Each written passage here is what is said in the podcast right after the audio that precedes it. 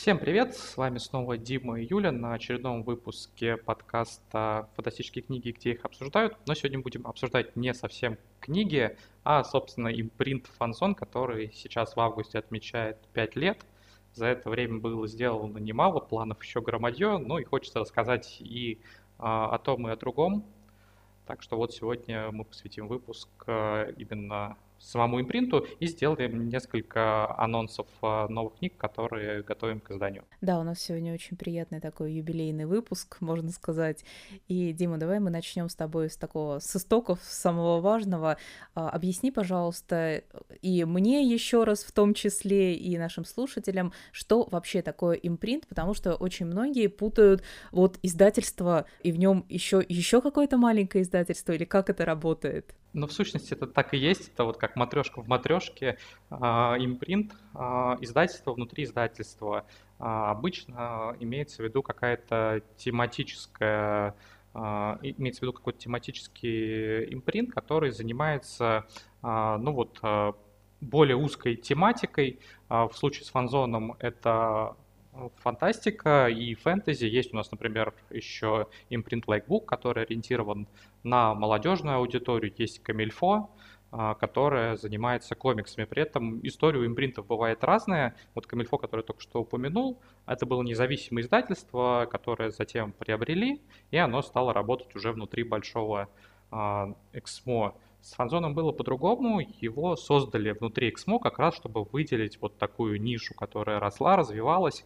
Хотелось, чтобы э, оно своего рода служило фанзон лицом э, зарубежной фантастики, которая выходит в Эксмо, чтобы люди видели, узнавали этот бренд, понимали, э, что в нем выходит, какие книжки в нем э, стоит ожидать, ну и примерно а, знали, что если вы хотите зарубежную фантастику, зарубежное фэнтези, новых авторов или а, заслуженных мастеров, то вот а, именно с логотипчиком фанзон книжки на полках ищите. Оно создавалось, насколько я понимаю, именно с такой целью. Тут я отмечу, что сам я не работал в то время, когда а, фанзон запускался еще в Эксмо, я в то время работал в игровой индустрии, но я вот помню, в Москве в кафе Папи Вейдер была презентация для журналистов, где как раз рассказывали про запуск этого импринта и а, про первые проекты, первых авторов, которые будут в нем издаваться. Ну и там достаточно такой был а, бодрый старт с а, несколькими очень крутыми проектами. А расскажи немного еще про импринт, вот насколько он независим от издательства, кто в нем работает, как он функционирует, вот такая э, рабочая сторона вопроса. Ну, если вы придете в Эксмо, вы, в принципе, не найдете здесь какого-нибудь отдельного этажа фанзон, а, и э, вряд ли сможете отличить человека, который занимается фанзоном, э, другого редактора фантастики, потому что вот все редакции фантастики, они, собственно, сидят вместе, и ни на ком нету логотипа специального фанзон. А, при этом в своей издательской политике фанзон независим от основного XMO. У импринта менялось несколько главных редакторов. Последние несколько лет эту должность занимает Григорий Батанов. Если нас слушают пользователи FantLab, то там он известен по псевдонимом Сатори. А, и по большому счету именно он определяет, что издавать, как издавать, в каких сериях. То есть э, а, есть главный редактор, а, от которого, в общем, и зависит, что издаваться. Остальное XMO никак э, не влияет на то, какие книжки мы издаем, какие тиражи фанзон ставит и так далее и тому подобное. Если говорить о сотрудниках, то достаточно много сотрудников штатных Эксмо, которые так или иначе к фанзону привлекаются. Например, это верстальщики, например, это там, бухгалтерия, финансовый отдел. То есть они обслуживают в целом Эксмо и его импринты. А, плюс есть достаточно большое количество внештатных сотрудников, переводчики, какие-то часть верстальщиков, например, верстальщик комиксов, это в основном внештатные сотрудники, а, литературный редактор, это люди, которые зачастую вне штата. А, ну и, например, я, я работаю одновременно и на фанзон, занимаюсь э, всеми его книжками, и в то же время фантастикой, которая издается под брендом Exmo, либо под недавно запущенным брендом Inspire. И я, и вот моя коллега Аня Петельна, которую, я думаю, что а, твои зрители и читатели знают. Собственно, мы с ней вместе занимаемся и фанзоном, и другой фантастикой. А, XMO, то есть если говорить о бренде Фанзон, внутри издательства он самостоятельный, и он должен быть своего рода ну, таким ориентиром просто, что в нем издается и как это выглядит в итоге на полках. Вот, то есть Пансон немножко вот отличается от остального XMO и по содержанию и по виду. Спасибо за объяснение, потому что э, я, в принципе, уже долгое время сотрудничаю и с издательством, и варясь во всей этой книжной индустрии, э, для себя разграничивала, что есть издательство, что есть в нем импринты, но я помню, первый мой опыт такой столкновения вот с фанзон состоялся году, ты меня сейчас поправишь, году, наверное, в 2016, когда началась, начала у вас выходить серия э, с обойными обложками, mm-hmm. то, что называлось, где Аберкромби впервые стартовал, вот какой это год? А, ну, вот а, в шестнадцатом году точно стартовал импринт. Ну, на самом деле, это не, не так уж и важно, но вот я впервые... Ну, получается, я с фанзон столкнулась вот с самого начала с этим импринтом, потому что первые книги были... Это как раз Джо Аберкромби и трилогия «Первый закон», и я все никак не могла на тот момент для себя понять, а, это будет издательство, специализирующееся на фантастике, или их сделали под одну серию, или как это вообще работает. Но, Но вообще, судя по фантлабу, в семнадцатом году Аберкромби начали Значит, семнадцатый год. Значит, семнадцатый год. А, ну и чем дальше я читала Аберкромби, можно сказать, он меня познакомил с фанзон, а, тем дальше, тем больше я понимала, что это издательство именно полностью соответствующее моим интересам. То есть это и фэнтези, и фантастика, и для меня это я не хочу разбрасываться громкими словами и говорить, что это такой знак качества, но если книга выходит в фанзон, я на нее точно обращу внимание. Понравится она мне потом, или я буду ее громить, это уже другое дело, но, по крайней мере, она меня заинтересует вот с точки зрения анонса. Ну вот, собственно, а, ты сейчас очень хорошо описал, по большому счету, идею, которая стоит за импринтами, чтобы, когда книжка выходит, э, под ним читатель понимал, что это как минимум для него, да, какая-то книга может понравиться, другая нет, а, но тем не менее, что вот Интересы это издательство работает для тебя, если ты любишь фантастику и фэнтези. А, ну, можно примеры проводить из других книж, где аналогичным образом существуют импринты. Вот э, ты подняла еще тему, связанную отчасти с началом фанзона. Понятное дело, что когда импринт только стартовал, э, нужно было набрать определенный пакет, потому что есть определенное количество книжек, которые должно быть представлено, чтобы э, издательство было видимо читателю на книжных полках. Иначе, если их окажется слишком мало, то оно потеряется в общем потоке книжек.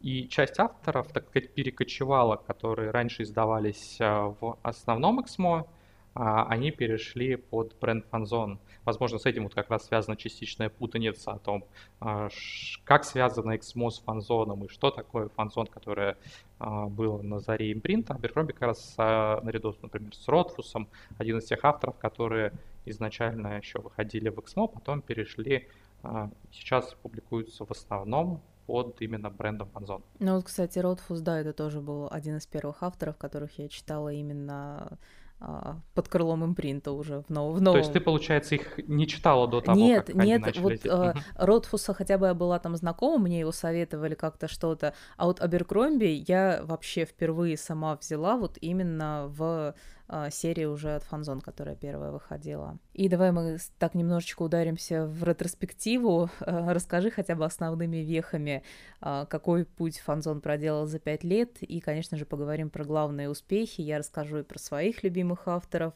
и кого из них можно назвать вот такими основными движущими ну, силами. А, как я там сужу со своей колокольни как читатель и как сотрудник, на мой взгляд, у Фанзона получилось несколько вещей. С одной стороны, а, нам удалось взять уже успешных авторов и а, по крайней мере, некоторых из них поднять на новую планку популярности и успешности. А, и упоминавшийся только что, и кажется, чуть ли не в каждом втором нашем выпуске звучащий Аберкромби, это как раз это как раз э, яркий пример, когда автор, в общем-то, был известен, э, был популярен, э, но сейчас он вышел на, так сказать, новый уровень успешности. Он уже постоянно в топах продаж магазинов, новинка привлекает очень много внимания его. И сейчас мы уже вовсю готовим к изданию его третий роман «Мудрость толпы», который уже по традиции третий год подряд выйдет у нас с очень небольшим опозданием по сравнению с англоязычным релизом. А, так что есть вот а, такие авторы, которые а, удалось сделать из звездочек уже настоящие звезды. Другое, чем я горжусь, это возвращение на рынок нескольких авторов, которые, наверное, пользовались э, культовым статусом, но вот не было у них какой-то популярности, и считалось, что они не продаются. Это Тед Уильямс, автор, на мой взгляд, один из лучших вообще в эпическом фэнтези, который э, во многом предопределил то, в каком направлении жанр развивается последние лет, наверное, уже 30. Э, и он в 90-е неплохо издавался, был популярен, но потом вот э, на какое-то время почти пропал с радаров. И мы сейчас э, выпускаем его оригинальный цикл, который когда-то у нас был известен как Орден Манускрипта, сейчас уже под более корректным названием выпускаем, и продолжение этого цикла «Последний король Светлого Арда». Э, и автор снова привлек к себе внимание, и многие старые читатели э, его берут в коллекцию, потому что, мне кажется, получилось хорошее очень оформление. А, и новых э, читателей, чему я очень рад, удалось к нему привлечь. Другой такой пример — это Нил Стивенсон, автор э, очень такой серьезной, твердой, глубокой фантастики, а, который у нас э, смог такую новую жизнь обрести. Ну и третье, наверное, в какой-то степени с точки зрения человека, который занимается продвижением, это чуть ли не наиболее интересно, это вывод на рынок новых авторов, попытка сделать из человека, которого сейчас никто не знает, а, автора популярного, продающегося, пользующегося вниманием любителей того или иного жанра. Тут а, одна из моих главных любимец это Ребекка Куан, которая стала уже такой настоящей звездой и за рубежом, и у нас. А, Шеннон Чакраборти с ее замечательной трилогией Девабада. Мы начали издавать польских авторов, и а, некоторые из них уже а, получили такую нешуточную популярность, особенно Адам Пшехшта с его альтернативной историей слэш-фэнтези «Материя Прима». И, ну, вот я уже упомянул, мне, наверное, при всей моей любви к Аберкромби или Уильямсу, с точки зрения вот вызова какого-то для маркетолога, вывести на рынок нового автора – это такая самая трудная и интересная задача. Но я хочу сказать вот про главное для себя авторов. Недавно снимала э, подборку с фантастикой, которую я читала за последние пять лет э, и которая меня вот именно впечатляла.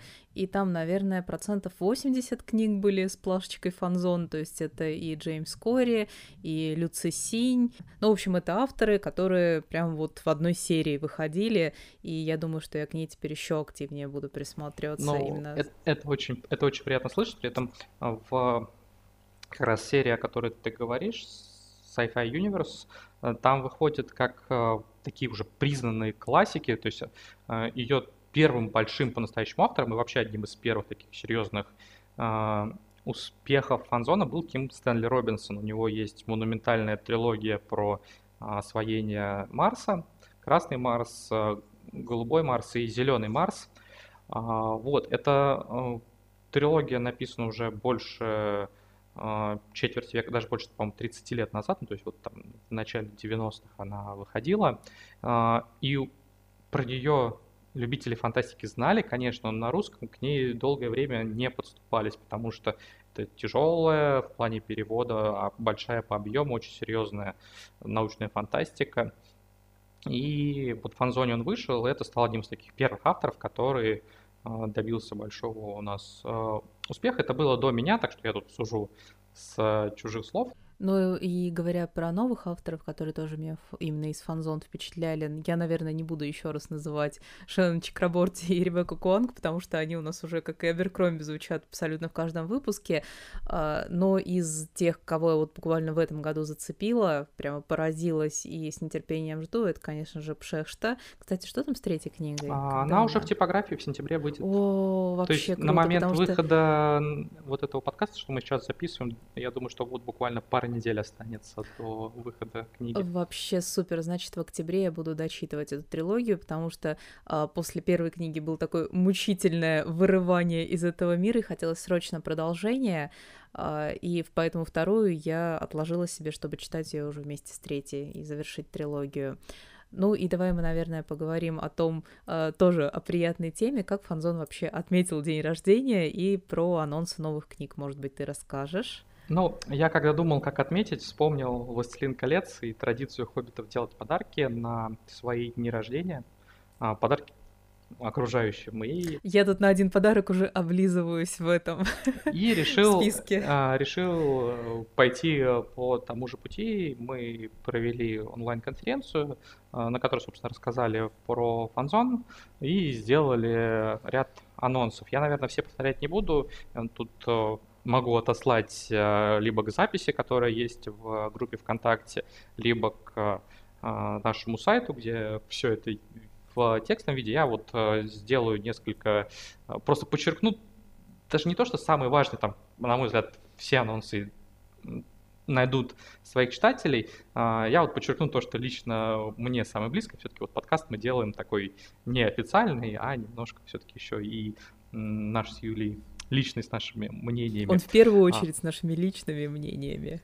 Так вот, к анонсам. А, прежде всего, это Гай Гавриэл Кей, автор, э, на самом деле, он забавно связан как раз с э, его анонс с нашим с Юлей общением. Я уж не помню, как, когда это точно было, но Юля меня позвала на эфир к себе на канал, и там про Кея спросила меня. Очень много спрашивали. Вот, а я такой рассмеялся и что-то такое в духе, ну, хороший автор, да.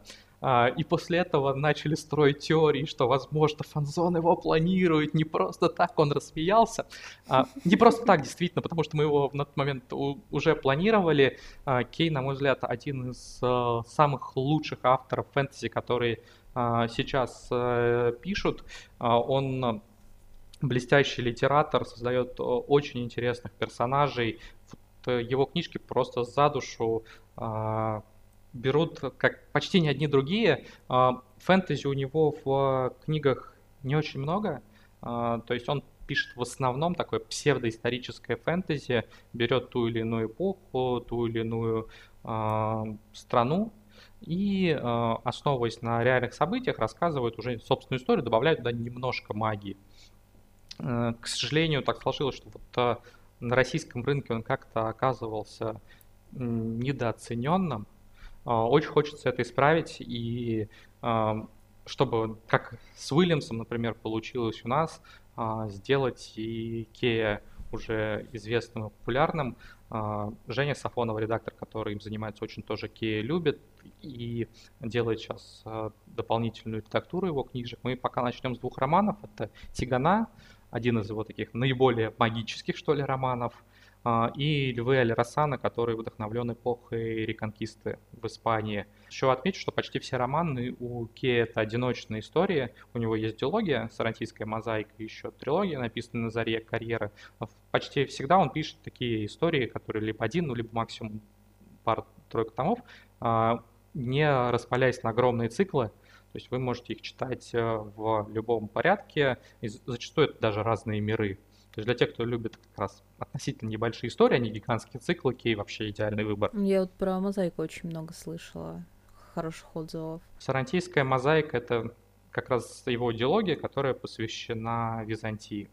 Вот, но я надеюсь, что с первыми томами у нас а, все будет хорошо, и мы сможем а, добраться до следующих книжек. Многие его романы не пересдавались на русском очень-очень долго. Вот, на мой взгляд, он заслуживает и того, чтобы получить хорошее переиздание и чтобы удостоиться внимания читателей, тех, кто любит вот, э, околоисторическое фэнтези, интриги, э, персонажей глубоких, неоднозначных, кей, вот просто не проходите мимо. Совершенно искренне считаю его одним из двух-трех лучших авторов, ныне живущих в жанре фэнтези. И мне тут еще одно имя в списке новинок очень привлекает. А, а что у вас из Хайнлайна планируется? С Хайнлайном такая история, что когда ты его издавал Эксмо, но сейчас права на основной его э, пакет книжек не у нас.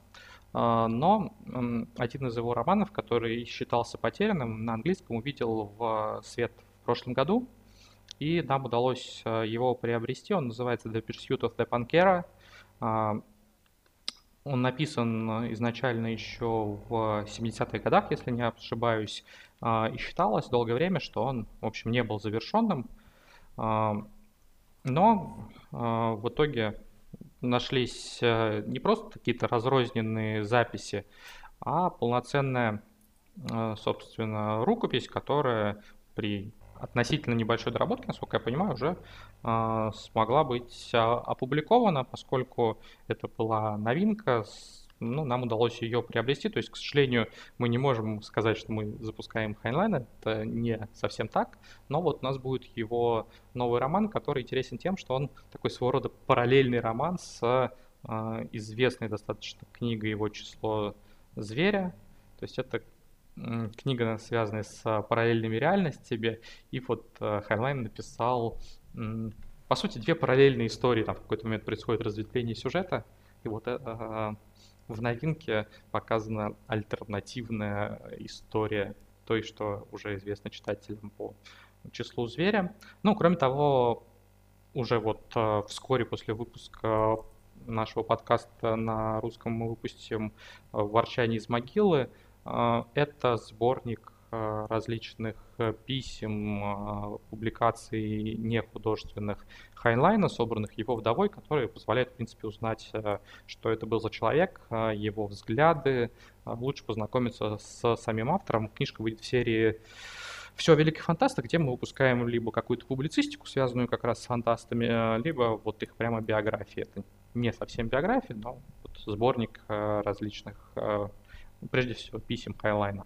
Ну и не будем забывать, что сегодня мы в основном посвящаем выпуск именно импринту, именно названию этому Fanzon. А, и давай расскажем, где мы вообще, где Fanzon вообще сообщает про свои новинки, можно посмотреть анонсы. Ну, я, наверное, начну совершенно нескромно с нашего подкаста, который все-таки выходит а, в том числе под эгидой фанзон. И я уже не раз говорила, что в именно 2021 году это один из моих лично любимых проектов, потому что каждый раз мы с Димой, когда встречались, там книги обсуждали, и мне всегда было очень жаль, что, ну, понятно, видео там я... Кус... Почему же мы это не а, записываем? А, ну, видео там кусочек какой-то запишем, но за кадром оставался огромный пласт интереснейших разговоров и там про новинки, и обсуждение авторов, и а, когда появилась идея, и плюс идея создать подкаст у меня уже давно существовала, и как-то когда это все срослось, я прям кайфую теперь на легальных правах, записывая наши болталки. Вот, но подкаст это во многом, как мы уже сегодня говорили, такое личное наше мнение про тенденции, которые есть в фантастике, про каких-то конкретных авторов, книжки и так далее и тому подобное. Но, в принципе, я стараюсь, чтобы э, у фанзона была представленность на разных площадках, э, и а, чтобы рассказывали аудитории, которая заинтересована потенциально в фантастике, в разных форматах. Где-то видео, где-то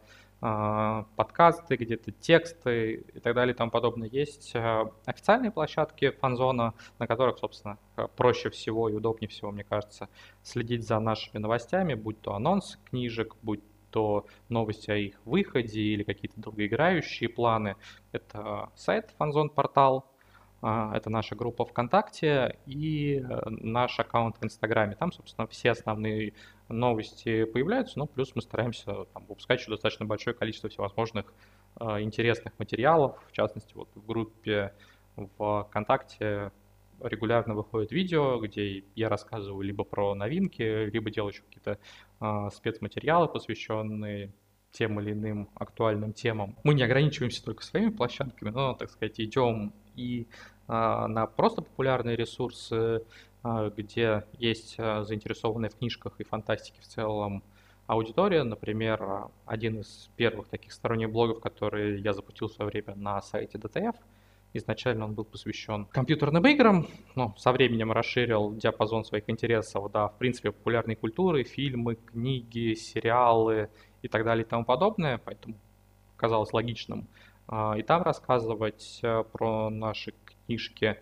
А, другой хороший способ следить за нашими новостями – это FantLab, лаборатория фантастики, такой очень удобный сайт для того, чтобы, в принципе, смотреть оценки книжек, разбираться вообще в порядке чтения, как, что у автора написано, что в каком виде издано и так далее. Там огромная просто база существует. Ну и кроме того, там есть колонки издательские, в частности наша, где, опять же, все наши анонсы появляются, где мы стараемся делать в последнее время и расширенные статьи об авторах или о циклах. Так что могу порекомендовать его. Ну и среди еще многих наших блогов, которые есть, я бы еще обязательно «Мир фантастики» отметил, в котором наряду с большим количеством редакционных материалов, о, в том числе и наших книжках, есть и блог фанзона, где мы стараемся вот тоже в таком журналистском формате с подборками, с какими-то интервью и тому подобное, рассказывать о наших книжках вот так же, как это сделал бы сам мир фантастики в своих статьях. Я, кстати, недавно очень удивилась, когда увидела подборку э, фантастики на Пикабу, а потом смотрю автор материала там типа фанзон или что-то такое. Да, ну про Пикабу я не упомянул, но да, на Пикабу у нас тоже есть э, свой блог, на котором мы э, регулярно публикуем в основном, ну, такие материалы формата подборок, то есть Блоговые. чтобы почитать на ту или иную тему. Там очень хорошие просмотры, очень большая, в принципе, там сайта аудитория, но, оказалось, еще и существенная часть читателей заинтересована в литературе и фантастике. Так что я тоже с большим интересом туда делаю материалы, читаю потом самые разнообразные комментарии. Там очень живая аудитория. Понятно, что тональность комментариев самая разная, но тем не менее а, видно, что книжки и наши материалы вызывают живую. Ну и обязательно присоединяйтесь на всех указанных площадках э, к сообществу Фанзон, следите за новинками. Э, и подписывайтесь на подкаст. И обязательно подписывайтесь на подкаст. Да, мы, э, по-моему, уже говорили о том, что преодолели рубеж тысячу, да? Но мы да, все да. устремились к следующему. Да. Хочется больше, конечно. Обязательно присоединяйтесь. И до новых Спасибо, встреч. что нас слушали. Да, до новых встреч.